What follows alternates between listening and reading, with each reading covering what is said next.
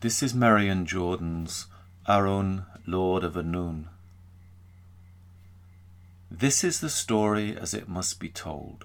The boy twisting away from you through the summer wood, becoming man, becoming Prince of Dyfed.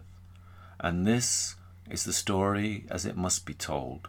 The prince too stepping his horse out of bird song, the tangling of hounds, the blood slick on the grass, the antlers rearing as the shadow of a god.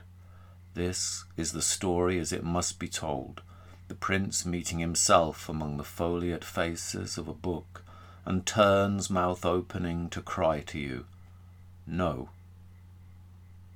This is the story as it must be told, the boy, the prince, the summer wood, blood on the grass, the shadow of horns, and in the half face of a god islands of glass his opened eyes.